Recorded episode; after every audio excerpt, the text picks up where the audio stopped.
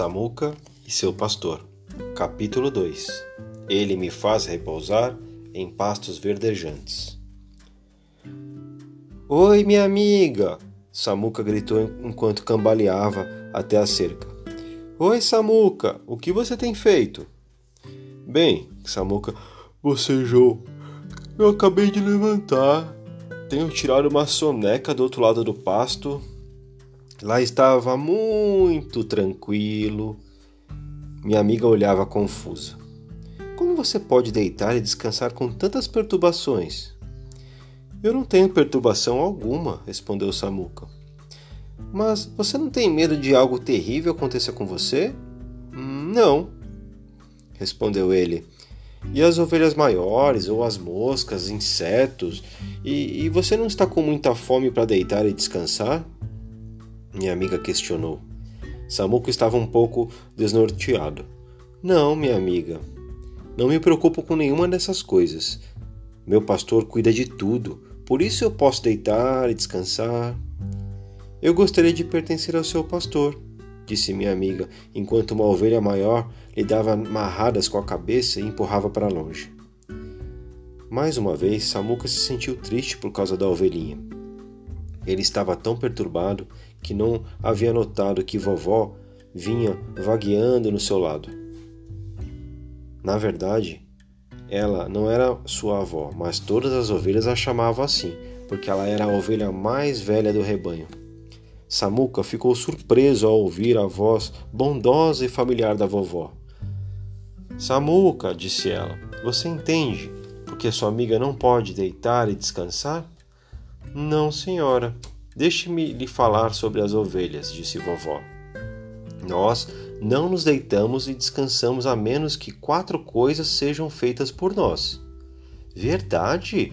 Quais são essas quatro coisas? Bom, em primeiro lugar, disse vovó, precisamos estar sem medo. Ficamos facilmente assustadas porque somos impotentes. Pense sobre isso, Samuca. Não temos meios de nos defender. Um cachorro ou um coiote pode aterrorizar todo um rebanho de ovelhas. Sem um pastor para nos proteger, ficamos muito amedrontadas para deitar. Nunca pensei sobre isso. A senhora está certa, vovó. E qual é a segunda coisa de qual precisamos? Não deve haver nenhuma disputa com outra ovelha do rebanho. Podemos ser bem cruéis umas com as outras. As ovelhas maiores e agressivas ameaçam as ovelhas mais fracas. As ovelhas mandonas empurram as outras para longe das melhores pastagens. Quando estamos disputando umas com as outras, não conseguimos deitar e descansar. Mas o nosso pastor acaba com as nossas brigas bobas. Então, aí sim podemos descansar. Mais uma vez a senhora está certa. Samuca sorriu. E qual é a terceira coisa de qual precisamos?